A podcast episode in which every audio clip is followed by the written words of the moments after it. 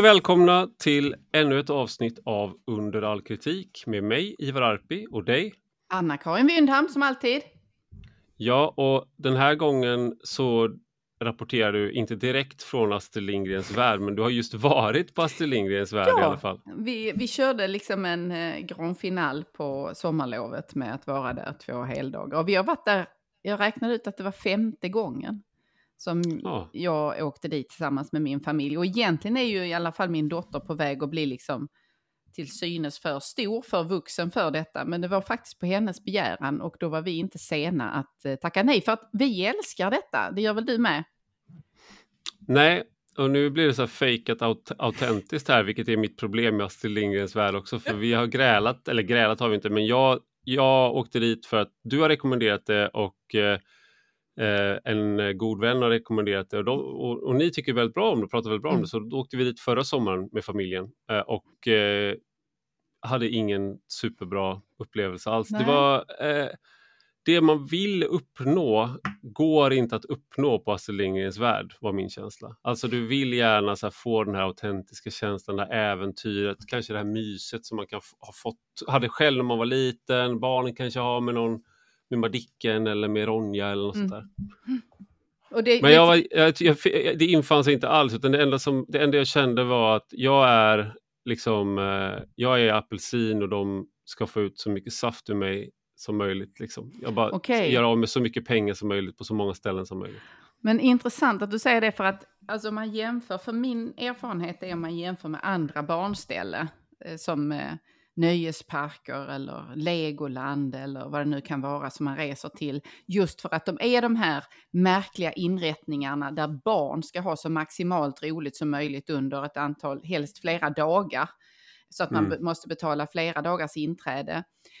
Eh, har den här karaktären som du kritiserar Astrid Lindgrens värld för. Medan jag kan tycka att just det stället i Vimmerby i alla fall ger någonting som varar något längre än ett åk i en, eh, på en åkattraktion. Mm. För man får se teater och så vidare. Så för mig är det nog mer, det är det där att jag känner att jag går in i en teaterpark med ett mm. antal olika scener och sen struntar jag så mycket i eventuell kommers runt det eller om det kommer någon utklädd till en rövare och försöker interagera med mig eller med barnen. Utan det är när man sitter där och får se scener ur de klassiska verken då, faktiskt gestaltade med viss finess. Och det är, inte, det är inte amatörigt som det skulle kunna vara, menar jag. Men det är inte på riktigt. Och jag vet att det är en helt absurd sak att säga eftersom filmerna inte heller är på riktigt och böcker per definition liksom är mm. fiktion. Så att, mm. Eh, men det känns bara som att det är sådär, jag vill, eh, det är ju den riktiga eh, Bröderna Lejonhjärta som man ville uppleva. Jag vill inte se på den här lilla scenen och den här och att och sen tycker jag också att det blir en sån här eh, eh, det blir en eh, vad heter det, kastrerad version. För att du får ju ah. kontroll på allting. Så att du får ju, eftersom alla skådisarna går runt där och du kan se så blir det som att okej, okay, ja men eh, Skallepe har aldrig dött eller någon annan, mm. alltså du, du, får liksom inte den här, eh, för det, i Astrid, det är också någonting man, om man inte läst barn, Astrid Lindgrens barnböcker på ett tag kanske man har glömt av det, men det är ju väldigt mycket sorg och tragik och sånt Absolut. också. Mm. Och, men det, det, funkar ju såklart inte på en, en, på en nöjespark så att då blir det också så att de delarna som väljs ut och de aspekterna som väljs ut det blir ju det som innehåller mest spunnet socker så att säga. Ja, alltså de visar ju faktiskt scenen i slutscenen i Bröderna Lejonhjärta som vi alla vet inte är så lyckosam för de två bröderna. Och den finns ju där i sin in extenso faktiskt. Eller eh. är den lycklig? Jag ser ljuset Jonathan! Eller är det, är det, spelar de upp det när de kommer till Nangelima då? Ja, det är ah, slutstriden okay. som, som ah. det, den heter. Och den är gjord, den är min, mitt älsklingsmoment där faktiskt. Därför att då är det mm. 20 personer eh, på scenen och eh, med, med eh, musik och med strid. Och den, den, är inte, där är det inte spunnet socker, utan den är mm. hård mm. och det, där står ont mot gott. Mm. Eh, så det är också därför jag gillar det, att det faktiskt finns antyd, antydan till det som är oftast barnparker, lekparker, annars är totalt renons på. Mm. Så ge det en chans till när barnen är lite större och du också har mognat, Ivar. Ja, jag, jag vet inte, det är lite så här... Eh, det, så mycket barn... Jag, jag har väldigt svårt för barnkultur överlag. Mm. Alltså ja, jag tycker jag bar, de flesta barnböcker är skit och barnfilmer är skit. Och det, eller det är väldigt mycket som är dåligt. Ja. Så man blir väldigt eh, positivt överraskad om man hittar någonting som är man själv kan tycka är, är, är bra också. Och mm. det här gäller inte bara ny barnkultur. Jag tycker liksom mycket av den gamla barnkulturen som man köper gamla böcker och sånt där är också otroligt dåligt. Mm. Pippi-böckerna är komplett värdelösa. Men någonting som är ännu sämre det är filmerna, Pippi-filmerna. Det är de mest vidriga filmer. Och sen så lyssna på dem som sagor och sånt har vi också gjort. Och jag sitter, och, jag sitter och svär på engelska till min fru för barnen förstår inte engelska. Eller så, ah. fan, det här är liksom, Men vad är det du blir förbannad på då? Att det är, det är osannolikt eller vad menar du? det är den här, att, den här putslustigheten och att hon är så kavat. Hela den här kavata attityden som finns i så mycket Astrid Lindgren-böcker mm. ger jag inte så mycket för. Mm. Jag blir otroligt mätt på det i alla fall. Mm. Eh, men jag, jag tycker jag älskar, du ska gå ut och eh, tvätta din mun med sulfa nu. för att citera riket. Precis, ja. Kanske, jag, jag känner att jag, jag, jag, jag hoppas på en ny barnkultur och det kanske, jag kanske är fel eh, förälder att ta med till Astrid Lindgrens värld. Ja. Men eh, vad gör man inte för sina barn? Om de vill ja. åka så åker vi säkert.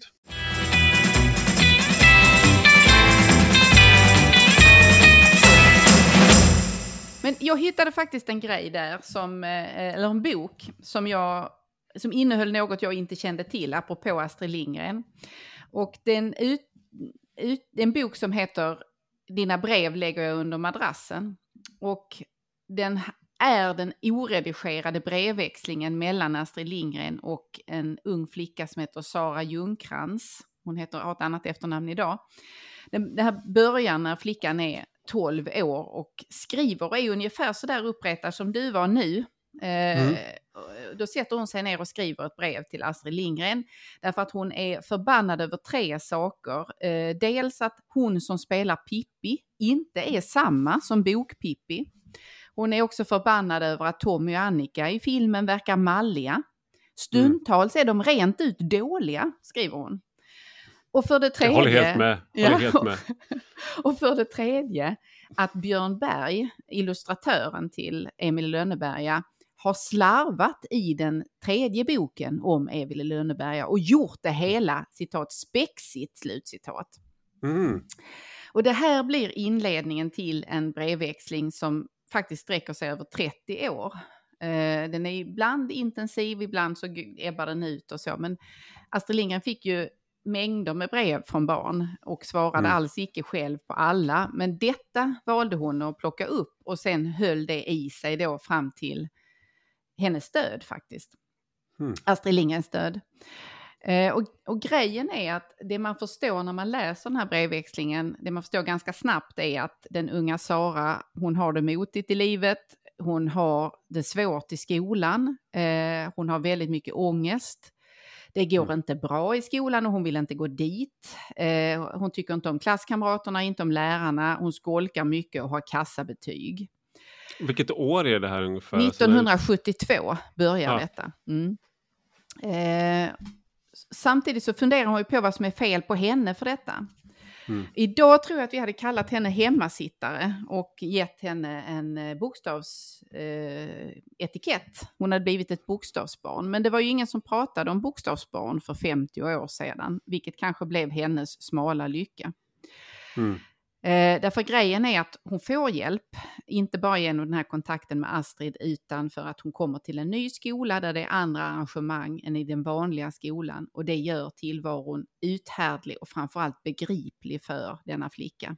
Vad var det för vad, vad, vad, vad, var det nya med den här andra skolan då? Var det Nej, det var nog, eller? Ja, jag tror fram, mindre grupper kanske. Mm. Och eh, hon fick börja från noll. Det är ju ofta så att man kommit fel på det så vill man som förälder plocka ut barnet eller barnet vill inte vara kvar och så får man då nya vänner så kan man liksom bli en ny person där. Jag tror det mm. uppfattar jag är det som spelar stor roll för henne. Eh, men för, för och det är väl lite det som för att föra över det till vad vi ska eh, prata lite mer om eh, i podden idag. Det här är ju någonting som är väldigt vanligt idag, barn som mår så som Sara mådde då 1972, men vi har en helt annan lösning på det idag. Nämligen eh, en bokstavskombination och ofta antideppmedicin och någon slags konstig vårdkarusell som man kommer in i redan som mellanstadiebarn. Mm. Och den, den frågan som jag tänker är här, apropå just att vi har idag, eller inte idag, men 2020 hade vi 53 000 barn med ADHD-diagnos. Och över 60 000 barn äter ADHD-medicin. Och det här är en, en lavinartad eh, ökning av antalet barn med just den diagnosen. 2008 mm. fanns det 10 000 barn med ADHD-diagnos. Och mm. frågan är ju då, är det de här barnen som det är någonting som är fel med dem eller som saknas eller där de har behov av annat än andra barn har? Eller är det någonting omkring barnen som mm. är eh, på ett sätt som inte passar barn helt enkelt? Ja, det här är en, eh, ett kärt ämne. Jag har skrivit om det eh, i omgångar genom åren och eh, beroende på vad man säger så får man väldigt olika reaktioner. Jag skrev om att det kan vara, ske en överdiagnostisering, skrev jag. Nu tror jag det var när jag var på magasinet Neo Mm, så det, det är tio år sedan, något ja. sånt där. Och mm. då var det många som blev väldigt upprörda över att jag använde ordet överdiagnostisering för det, det, det finns det inget belägg för bara för att det sker en ökning menade de då. Eh, och flera av dem hade då barn som hade haft problem och fått en diagnos och blivit hjälpta av diagnosen och, och sådär. Hjälpt av medicin, hjälpt av extra resurser. Men det, det man, liksom, så beroende på hur man så att säga benämner det så kan man få olika reaktioner. Men mm. eh, om man ställer frågan istället som du gjorde nu, att är det här någonting som är, är det någonting nytt som uppstår i, i eh, miljöerna som mm. barnen befinner sig i och, och, nya krav kräver vi, är det, är det någonting annat vi kräver idag eh, och vi, någonting annat vi ser som normalt? Eh, eller är det så att man äntligen eh, hjälper barn som tidigare kanske bara sågs i moraliska termer då, till exempel att man var lat, mm. eh, disträ. Eh, disträ kanske inte är ett moraliskt, men att man, hade, man, har, man har en tendens till att använda den sortens ja, ord. Och då när du använder det psykiatriska språkbruket så förlägger du liksom på något sätt eh, problemen någon annanstans än hos eh, individens eh, karaktär eller hos föräldrarnas eh, uppfostran. Då blir mm. det snarare någonting annat. Mm, precis. För det, men det, det där som du säger, när, eller när du, som du ställde frågan i eh, din text i Neo, sker en överdiagnostisering? De som argumenterar mot det hävdar ju ofta att det, det är det faktum att vi vet mer, att kunskaps... Eh, vi har mycket större kunskap om det här spektrat eh, av den typen av diagnoser och karaktären på dem idag. Som gör, det är det som gör att vi kan identifiera och då etikettera eh, tillståndet och läget för de här barnen. Och det skulle ju kunna vara en giltig argumentation. Men då uppstår nästa problem som är att vi har en mycket stor variation av frekvensen av diagnoser i olika delar av landet. Eh, och nyligen kom det en, en, text där man tar exemplet Stockholm, Region Stockholm, där man har dubbelt så hög eller stor frekvens jämfört med de globala uppskattningarna av hur många som beräknas lida av ADHD och Stockholm är också då värst, om man säger så, jämfört med andra regioner i Sverige om jag förstår det rätt. Där har mer än var tionde ungdom i spannet 13 till 17 en ADHD-diagnos. Mm och var tjugonde har en autismspektrumdiagnos. Mm. Och då, det, där håller ju inte det där argumentet riktigt med att det är så att säga den ökar, ju såvida inte man säger att det, det är att man kan otroligt mycket mer i Stockholm. Så att man är ännu mycket bättre på att identifiera utifrån för, eh, förhöjd kunskap om detta Och det är därför, det här är så att säga så det borde se ut i resten av landet också. För det mm. förföljer mm. ju på det resonemanget. Det, det, man kan tänka sig, det finns ju olika aspekter av det och det, en av dem är ju, eh, får, får du hjälp eh, bara genom vetskapen om att du har en diagnos? Mm. Till exempel att, du kan, att det kan vara en lättnad för den enskilde att veta att jag är inte Eh, det är lite svårare för mig med de här sakerna mm. än för andra, eller mycket svårare. Eller är det så att det är knutet då när det, när det gäller skolan till extra resurser? För det är ju det ja, som blir så du, har, du får en sån perverst incitament där. Mm. Att genom att, att eh, och perverst menar jag då att man skulle önska att oavsett om du har en diagnos eller inte, om ett barn uppvisar vissa svårigheter så skulle man önska att eh, man kunde få hjälpen som behövdes eller den strukturen som behövdes. Precis. Utan att komma med ett intyg från, eh, eh från BUP. Liksom. Mm. Och, mm. eh, det är det incitamentet som jag tror många föräldrar då hamnar i också, att man, eh, man har två jobb att sköta, man har ett barn som har problem, men de har inte rätt till stödpersonal, specialpedagoger eh, eller, eller, liknande. Men om de får en diagnos så, så kan de få det. Ja, precis. Och eh, då, då, det, det där blir ju liksom, det, det är väl det där som har gjort att en del kanske också söker upp psykiatrin för att bli av med diagnoser i vuxen ålder sen mm. också. Mm.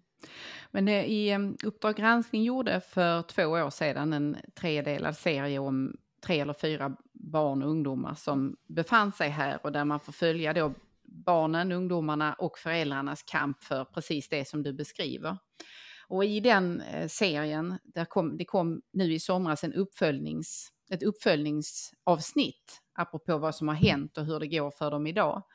Där blir ehm, Kristoffer eh, Gillberg, som är professor i barn och ungdomspsykiatri vid Göteborgs universitet, intervjuad och han, han beskriver det så här att 2011 så kommer det han ser där att därefter så stiger kurvan brant uppåt i fråga om de här diagnoserna. Och hans delförklaring till det är att 2011 kommer en ny läroplan där kunskapskraven, kunskapskraven inte alls var anpassade efter barnens utveckling. Så att det fanns mycket höga krav på att barnet skulle kunna planera, organisera eget arbete, se samband, analysera, resonera, föra abstrakta resonemang, leda sitt eget projektarbete. Det, det förstärktes, vi var ju på väg dit redan tidigare, men det förstärktes då.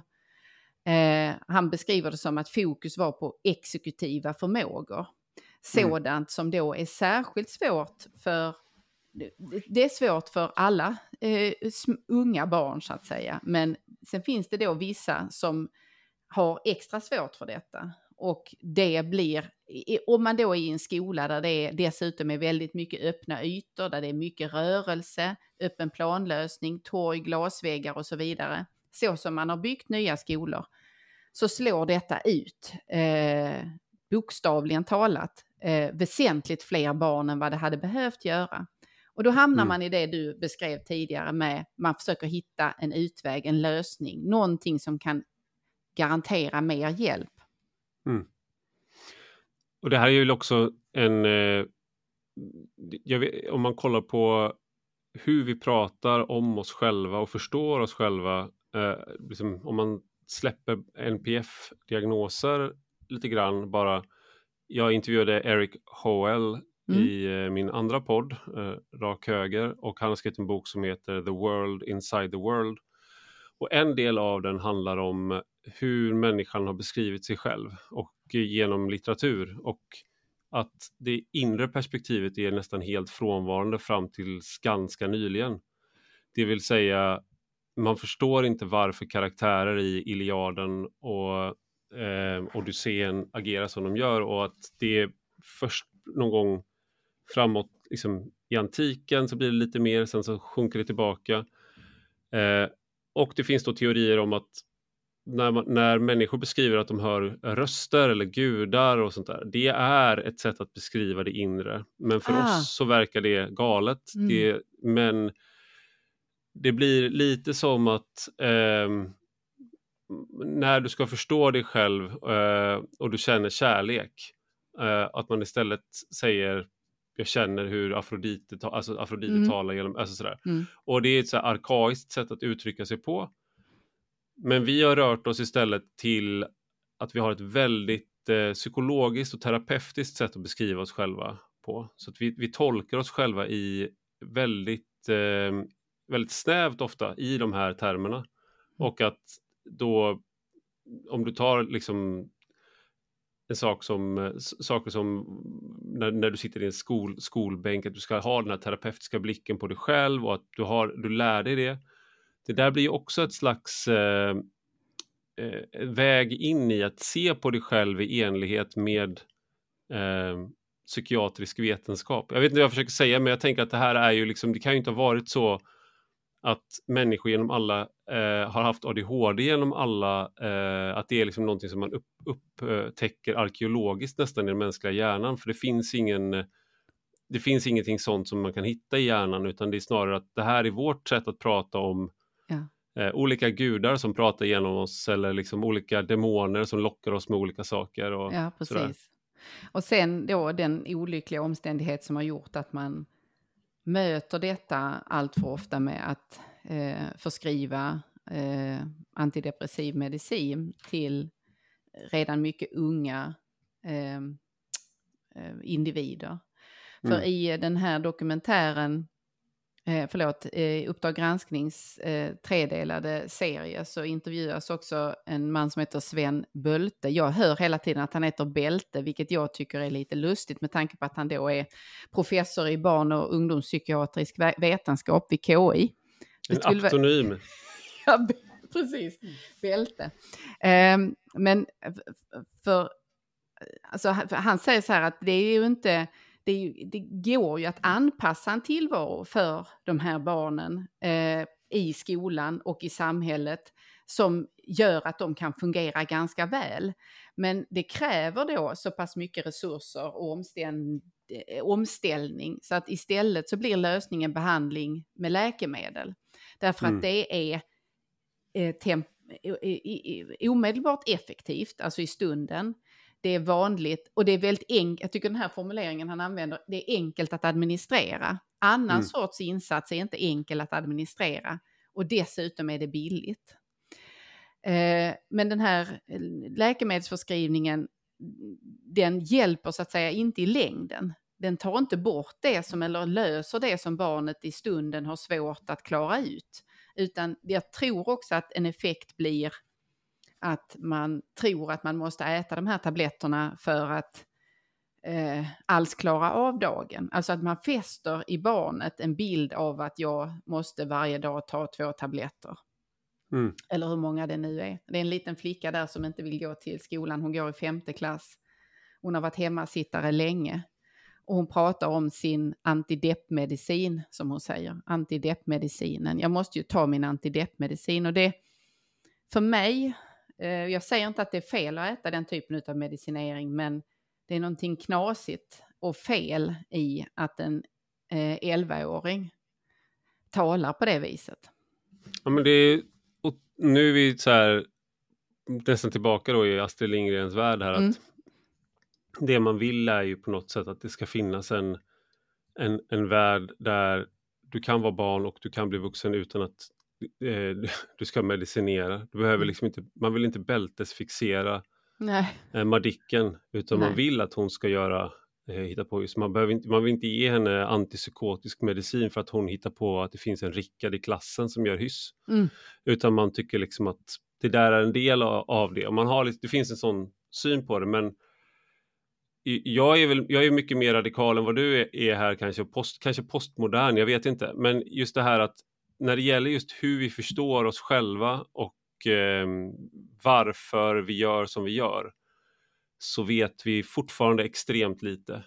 Och allting är eh, det är väldigt, väldigt svårt att hitta hårda belägg för olika saker. Det är väldigt svårt att genomföra bra studier, kontrollstudier. Eh, vi vet inte ens vad med, alltså hur det mänskliga medvetandet fungerar, vilka delar av hjärnan som är aktiva när vi är rädda. När vi, alltså, de studierna man har gjort på det där är undermåliga och visar inte det man påstår i regel. Och samma sak är det ju då med en sån med diagnoser som eh, ADHD, ADD, eh, autismspektrumtillstånd. I regel så kan du bara se, eh, jag kan ha fel nu, jag kommer säkert få, få bassning här, men i regel kan du se utfall, det vill säga du, du gör till exempel en begåvningstest så kan du se att de här exekutiva funktionerna som vi pratade om, eh, ett sätt att mäta eh, de där sakerna är att jämföra skillnaden mellan arbets, de delarna av ens eh, intelligens som handlar om att du måste använda arbetsminne och de som tar bort mm. det ur ekvationen. Mm. Och så ser du att eh, de som får en diagnos med ADHD, de har ett större glapp där och de som har autismspektrumtillstånd, om jag inte minns fel, de har ett ännu större glapp där. Det vill säga att man behöver ge dem omständigheter där de får arbeta så att de får tillgång till hela sin begåvning. Just det, för det här glappet är det som gör att man eh, både att människor blir besvikna för att de kan säga saker som att jag vet ju att du kan bättre. Mm. För att då har de ju sett när de har bättre omständigheter. Eh, men också för en själv att man känner att man underpresterar i, i förhållande till vad man vet att man kan. Eh, men allt det här är ju också sådär då, är skolan verkligen det rimliga stället att, att sitta? För det är ju en extremt, det, alla gör det ju, det är lag på det, men det är ju en extremt konstgjord och sentida uppfinning. Att sitta still i skolan och ha olika ämnen på olika tider med människor som är exakt lika gamla år ut och år in och göra prov på olika saker. Vad, vad kan jag använda det här till? Jag ställer inte den frågan, lyd. Nej. Eh, och det där är ju liksom en... Eh, men, men givet bara, att det ja. är så, att det är en, en märklig institution som vi då är tvingade att vara i under tio år. Så är det ju nu.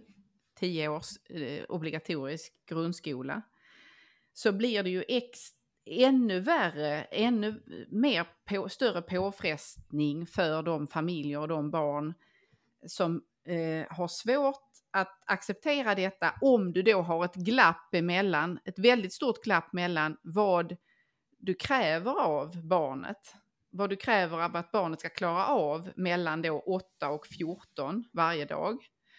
Eh, och vad barnet har intellektuell eh, och kognitiv förmåga att, att mm. alls mäkta med. Och att det bara egentligen kanske är en liten spets av de som finns i klassen som klarar det för att de har stöd hemma eller för att de har är tidigt, eh, mer, lite mer mogna. Födda tidigt på året är en sån där sak som är korrelerad ja, med eh, om precis. du får diagnos eller inte. Ja. Eh, och eh, den delen kan man ju ändå kontrollera, alltså vad vi kräver av barn i slutet på lågstadiet, slutet på mellanstadiet exempelvis. Och, och där uppfattar jag det som att man är nu Eh, de direktiven som går ut handlar om att skriva om kunskapskraven så att de är mer i synk med vad man är utvecklingsmässigt. Och att mm. det inte är gjort innan, att det glömdes bort eller att man ignorerade denna lilla omständighet är ett otroligt stort svek mot de familjer och de barn som nu kämpar med detta. Det är en av familjerna där, det är i den familjen där en av flickorna äter antideppmedicin och inte vill gå till skolan alls. Så hon har en yngre syster som också har det svårt i skolan eh, och mm. de går då och får hon har en ADHD-diagnos och går under utredning för att också se om hon har eh, autism. Och när utredningen är gjord så får familjen reda på att hon har till 50 procent överensstämmer då det de kan kontrollera och, göra test på med eh, vad diagnoskriterierna är. Mm. Och då uppstår ju den märkliga situationen att man blir liksom lite som familj besviken på resultatet när man egentligen borde bli glad. Du har ja. inte det här. Men då, då, då, då vet vi inte, säger mamman och pappan, nu vet vi ju inte vad det är. Mm. Om hon hade fått, då, då, hade vi i alla fall fått den diagnosen, den etiketten och då hade vi kunnat trycka på för stödinsatser och så vidare.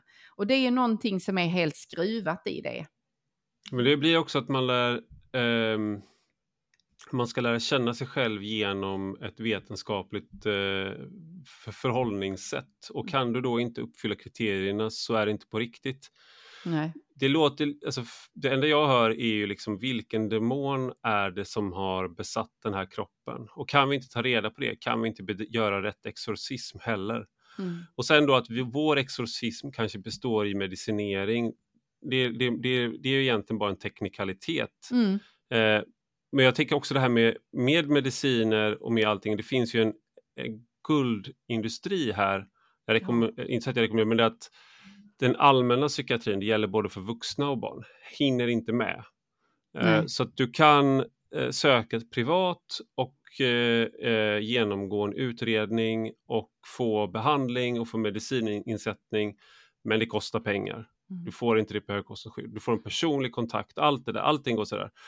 Eh, och det är ju för att folk är desperata. Man hamnar i ett mm. läge där man blir desperat efter hjälp. Eh, och särskilt när det gäller barn och unga såklart.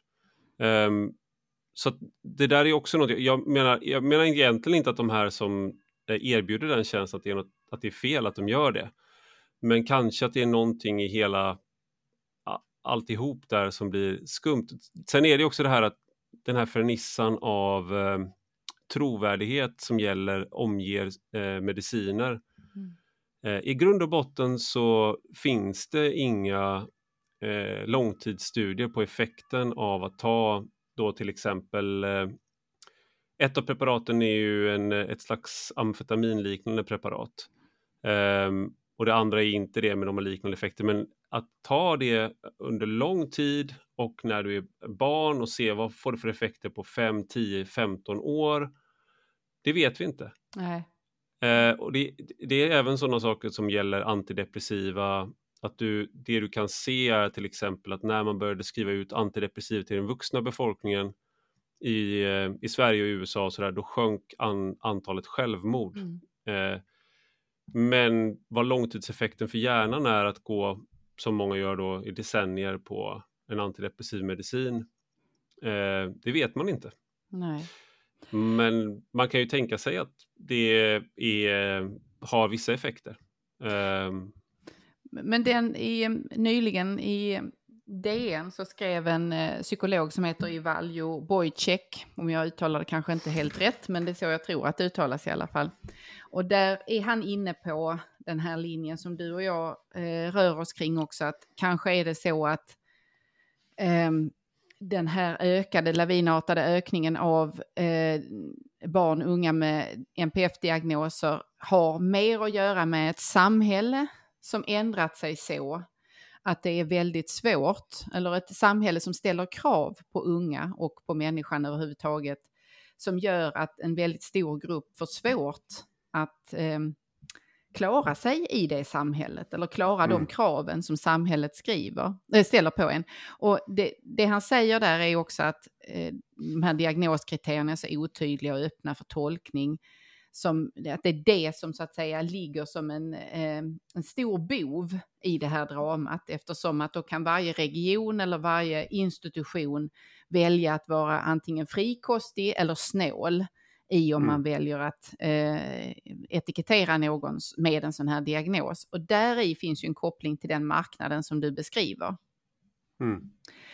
Eh, men en annan avknoppning på detta är ju då för jag, jag läste i, så sent som i går eller förrgår en intervju med den nytillträdda rektorn vid Göteborgs universitet, mitt lärosäte, Malin Broberg, som talade om eh, den stora eh, ökningen av psykisk ohälsa bland våra studenter. Och så sa hon ungefär så här fritt eh, från minnet att vi måste tänka på hur vi undervisar och vilka former för undervisning som vi använder och vilka krav vi ställer på studenterna eftersom, för vi har ju också vid, eh, inom universitetsvärlden en, en väldig ökning av studenter som har NPF-diagnoser och det ställer då krav på att vi behöver anpassa eh, kurserna, examinationerna och det vi erbjuder. Mm. Och en eh, aspekt till ytterligare av det är ju att, att det finns forskningsprojekt som gräver i det här. Eh, bland annat då en eh, som heter autistiskt skrivande. där till vilken man eh, kan anmäla sig själv. Och det är inte så att man behöver ha en diagnos, eh, utan kriteriet är att man identifierar sig själv som någon som befinner sig på autismspektrat. Mm. Och sen ska man då i kursen eh, utveckla autistiskt skrivande och ett autistiskt språk och ett autistiskt sätt att förhålla sig till orden. Syftet med hela projektet, som om jag förstår det rätt beviljades 5 miljoner, eh, är att bidra till neurodiversitet och skapa neuromixade rum. Mm.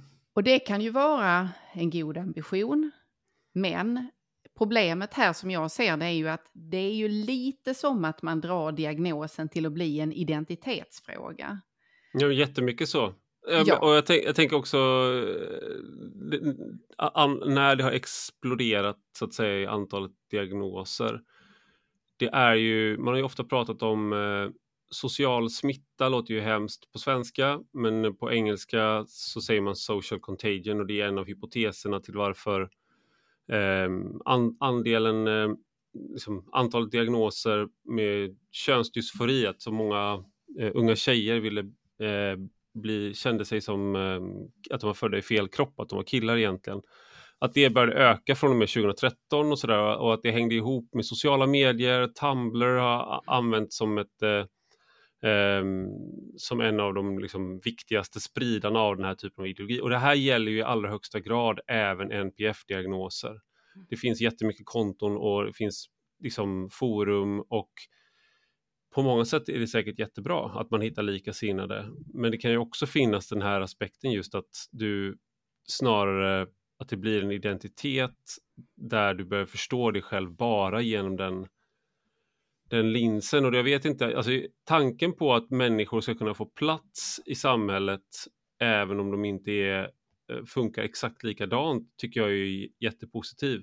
Mm. Men jag, kan, jag tycker det är mindre positivt om du eh, så att säga ska sättas i ett fack och måste uppfylla vissa kriterier och, för att, och sen ska du vara på ett visst sätt bara på grund av det. Eller, alltså, det, är ju, det, det är som att du då på något sätt har eh, gått varvet runt och eh, ja, utraderar den individualiteten också. Att, du, du, kan ju vara, du kan ju ha autismspektrumtillstånd och liksom, eller har du ADHD men du har ju fortfarande en massa andra egenskaper som är annorlunda som inte har med det att göra i så mm. fall. Nej, Men om det blir en identitet kanske du låser dig väldigt mycket kring det.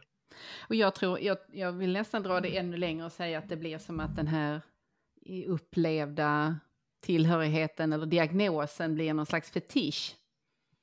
Mm. Eh, som, som man då ska leka fram eller spela fram eller som man, som, som man agerar utifrån föreställningar om hur man är om man har den här diagnosen eller om man befinner sig på det här spektrat då.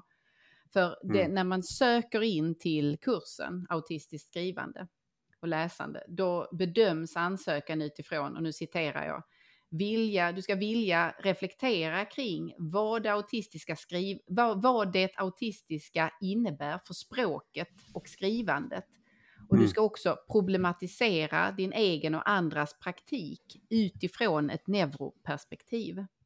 Mm. Och där, där, där, tycker jag att det blir en, vi talade innan om litteraturen och eh, fantasier och eh, det, hur det liksom, eh, det inre eh, kanske har fått en undanskymd roll i hur vi förstår och tolkar människan. Men här blir det det blir lek av det och det blir att tramsa bort någonting som egentligen är väldigt allvarligt och som är ett rejält bekymmer i svensk skola och på sikt för hela samhället tycker jag. Mm. Det, det, är också det man, det man önskar är ju eh, att de, den här typen av diagnoser ska bli verktyg som kan eh, frigöra och ge alltså fördjupa självkännedom men också liksom att man kanske kan få verktyg som eh, på något sätt som gör, gör det möjligt för en att eh, leva ett bättre liv. Mm. Men när det till exempel då kan hamna i sådana här märkliga lägen där en familj blir besviken på att barnet inte får en diagnos, mm. där man kämpar för att få en diagnos, många av de här verktygen är ju egentligen tillgängliga bara om du misstänker att du har vissa av problemen. Eh, och det man, hoppas, man skulle hoppas är ju som sagt att det finns den typen av möjligheter. Eh, fanns. Sen, sen är det ju så här att vi lever i ett samhälle där Um, om du har problem med uh, att uh, hålla fokus uh, och att göra tråkiga saker i tid och liknande, vilket ju de, de flesta människor har. Men det finns de, ah, vi känner alla människor som är mer uppenbara kandidater vad gäller de här sakerna. Oavsett om de har diagnos eller inte så, så skulle man, alla skulle kunna säga åtminstone ett namn tror jag. Eh, vem är det mest sannolika att gå runt och ha en ADHD-diagnos? Så vet man liksom, ja det är den personen. Sådär. Mm. Eh, eh, och de har det ofta jobbigare då med vissa av de här sakerna. Men vi har ju då ett samhälle där du går runt med alla dödssynderna i handen hela tiden. Du har en mm. telefon där som är, alltså du har elektronik som är skapad för att ta så mycket av din tid som möjligt och hålla kvar dig så länge som möjligt. Eh, och det är också samma verktyg som du ska utföra dina arbetsuppgifter på, i skolan till exempel. Så du, vi, har ju, vi har ju också skapat ett samhälle där man uppmuntrar vissa saker och då är det, är det rimligt då att lägga ut diagnosen eh, på individen eller är det vårt samhälle som har ADHD? Precis. Eh, liksom, och eh, och om, om, om, vi pratar om autismspektrumtillstånd där det då kan handla om eh, svårigheter att, eh, med det sociala, att förstå vad människor signalerar med ansiktsmimik eh, och liknande. Ehm, att man blir väldigt fokuserad på vissa detaljer och förlorar liksom, stora bilden och sånt där. Det kan finnas, det finns många saker i det där, jag är inte expert på det. Men om du då sitter under covid och har lektioner på distans framför skärmen, om, du, om mer och mer av undervisningen sker framför en skärm och du inte har tränats lika mycket i det sociala, hur mycket påverkar det? Mm. Eh, jag, jag, jag, säger inte att, att, att det är, att, det är liksom, att allting kan säga beror på samhället och att de här problemen, om vi bara gjorde lite annorlunda i samhället, men vi är väldigt fokuserade i vårt samhälle på att lägga både ansvaret, eh, diagnosen på individen snarare än att säga att okej, okay, vi kanske har ett systemfel här. Ja, och det var det jag tyckte var så eh, befriande och, och hoppingivande i den här psykologen Bojtjevs eh, debattartikel på DN för någon vecka sedan. Därför att han är ganska mycket inne på exakt den linjen genom att säga att kanske är det så att vi har ett samhälle där skolan och arbetsmarknadens krav på oss, där vi ska vara flexibla hela tiden. Vi ska kunna koncentrera oss trots att vi sitter i öppna kontorslandskap. Vi ska mm. ha social kompetens och klara av det här med att då, som du sa, ha eh, mobilen, eh, ha tillgång till hela världen i fickan samtidigt som vi bara använder den till saker som driver ångest, oro, och vilsenhet överhuvudtaget. För att, eh, menar, det finns ju någon slags koppling också mellan, jag vet att det finns olika teorier om det, men man kan ju se en koppling mellan när iPhonen kommer och när sociala medier exploderar och just unga flickors psykiska ohälsa.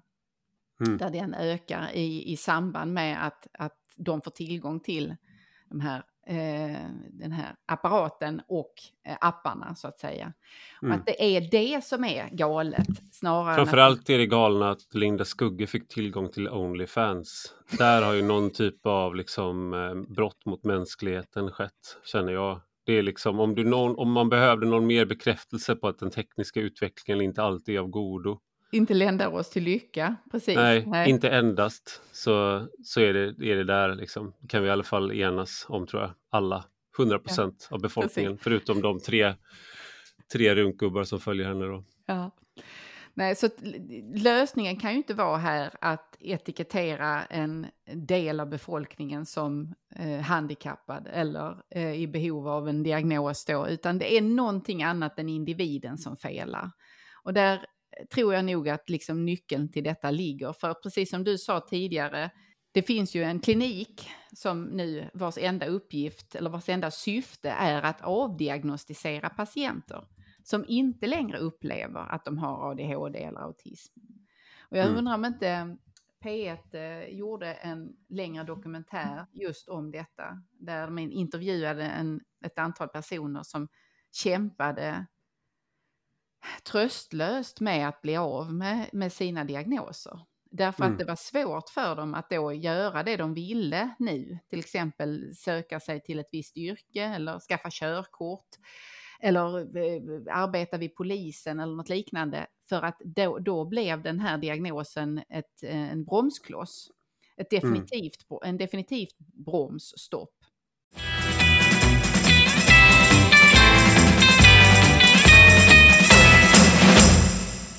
Det, här, det, här, det finns ju exempel på uh, lokförare som har uh, uh, blivit av med jobbet.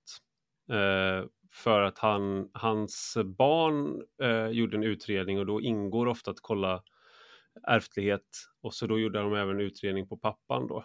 Mm. och då visade sig att båda hade autismspektrumtillstånd då. Då blev han av med jobbet. Men han har ju skött jobbet i 20 år eh, utan anmärkning.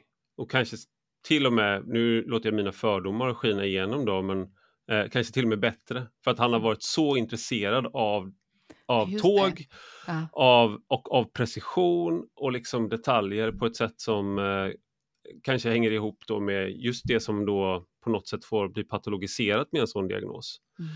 Så det fanns ingenting i hans arbetsprestation som avvek eller som var sämre, tvärtom.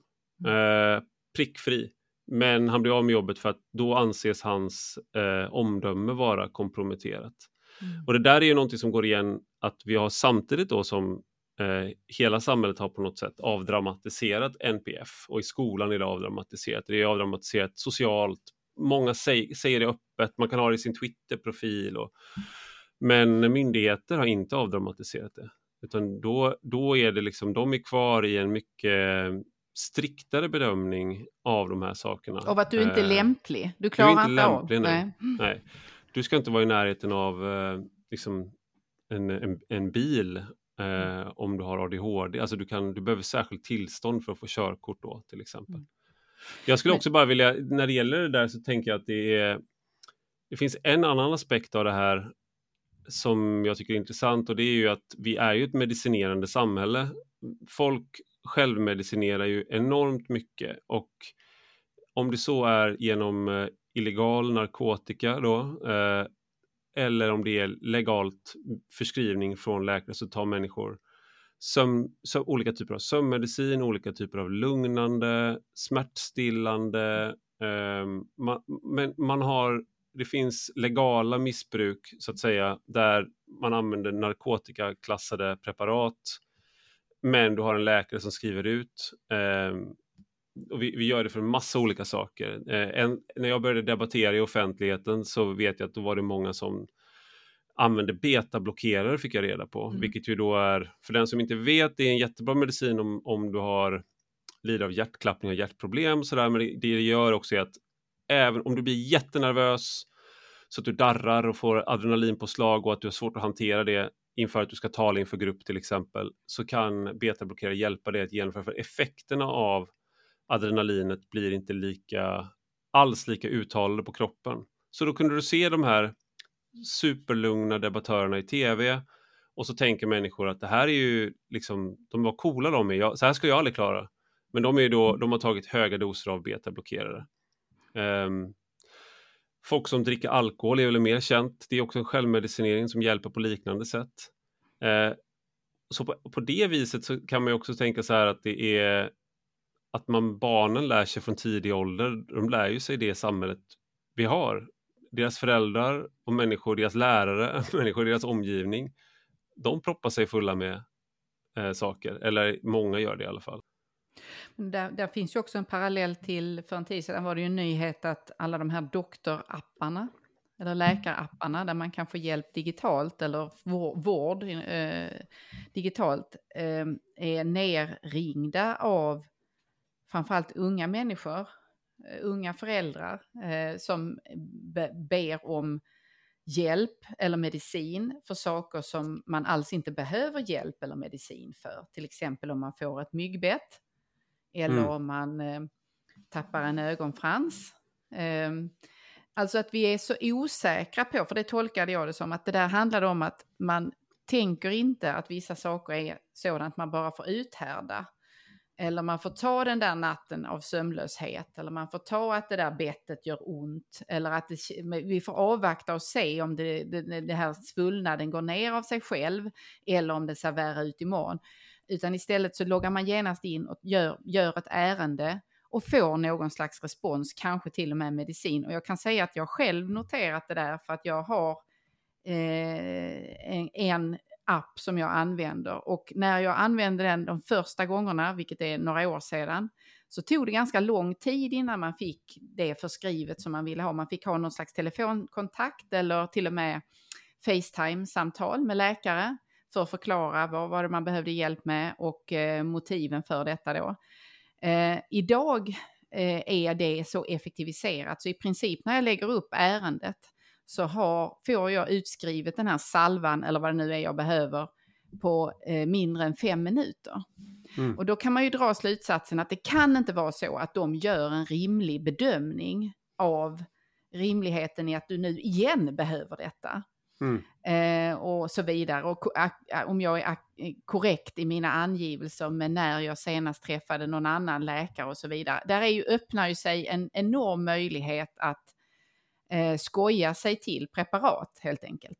Det finns ju eh, nivåer av eh, Alltså när någonting är narkotikaklassat till exempel. Ja, det, ja precis. Mm. Om du tar eh, en, en, vissa grupper av lugnande och sömnmediciner och smärtstillande, de är ju narkotikaklassade så då, då slår man ju i en annan eh, eh bedömningsseriositet än, mm. än om du ska få Ipren utskrivet till exempel eller eh, en tabletter mot muntorrhet till exempel. Det kan vara nog så viktigt och, och sådär men det har inte samma dignitet för det riskerar inte att leda till lika stora skador.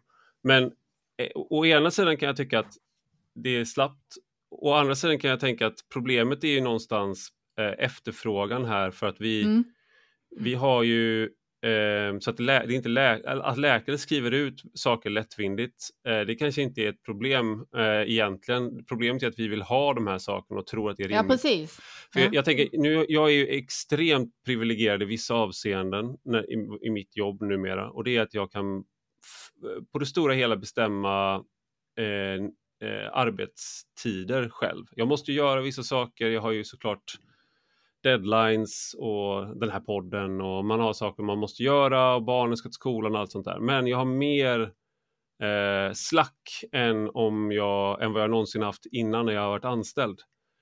Och då blir det sådär, vårt samhälle, saker som du har tvingats uthärda i mänsklighetens historia, har du också kanske eh, det har varit en del av det, det har inte funnits några alternativ.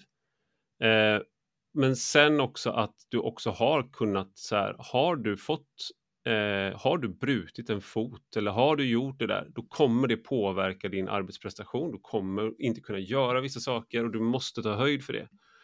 Men vi är, eh, vi är dåliga robotar, alltså vi, allting som inte är 9 till 5 och inte är exakt i tid och inte är exakt samma sätt varje dag, dag ut och dag in, är, underprestera, är att underprestera. Alltså all ojämnhet måste hyvlas ut och då gör man det med, om det så är att du tar sömntabletter för att kunna sova, om det är smärttabletter för att kunna sitta på stolen, om det, alltså du, du måste göra de där sakerna för du ska sitta i kassan på ICA och eh, i alla fall tills helt nyligen eh, så har man ju monterat alla banden på ICA i samma riktning. Nu gör man inte det i samma utsträckning längre.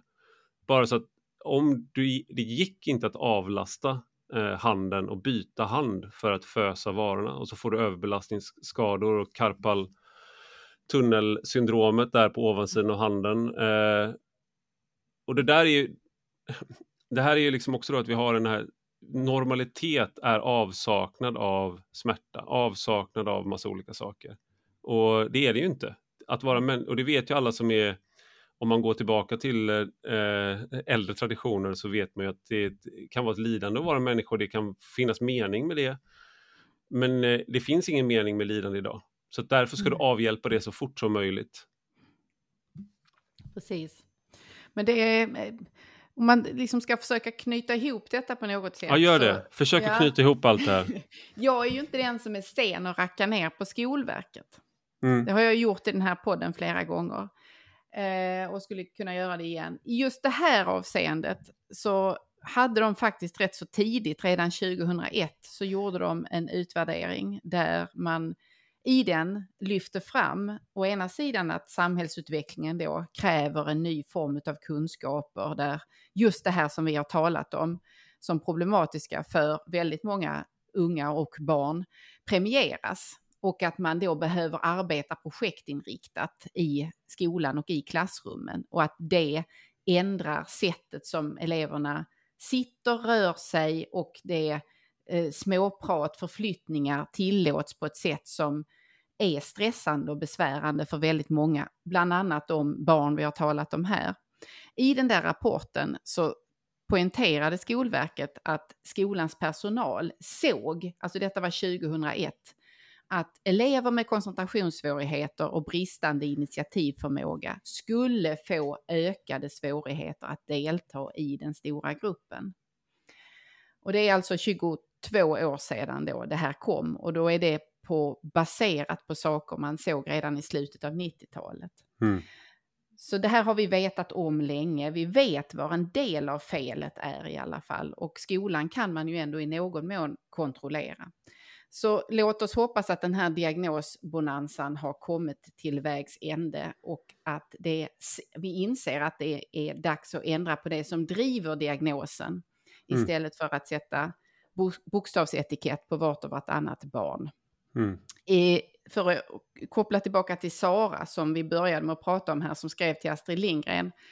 Hon skriver så här på ett ställe när hon har det svårt eh, och hon eh, talar om psykvården och eh, att hon har varit inne och fått eh, pratat med läkare och så vidare. Och så har hon väldigt häftiga drömmar om detta, mardrömmar ibland. Eh, och då skriver hon så här. Man kan ju gissa att man är normal, men man, kan, man ska inte vara alldeles för säker. Det skriver hon då till Astrid. Och jag tror att fler borde gissa precis så. Gissa att man är normal. Mm. Och jag, det, är jättebra avslut men nu tänker jag uh, gå, komma in och försöka avsluta ditt avslut. Nej, men att någonstans så finns det så här den grundläggande att människor är olika och de allra flesta liksom, det finns plats för olikhet och vi är oerhört dåliga på att acceptera att människor är olika.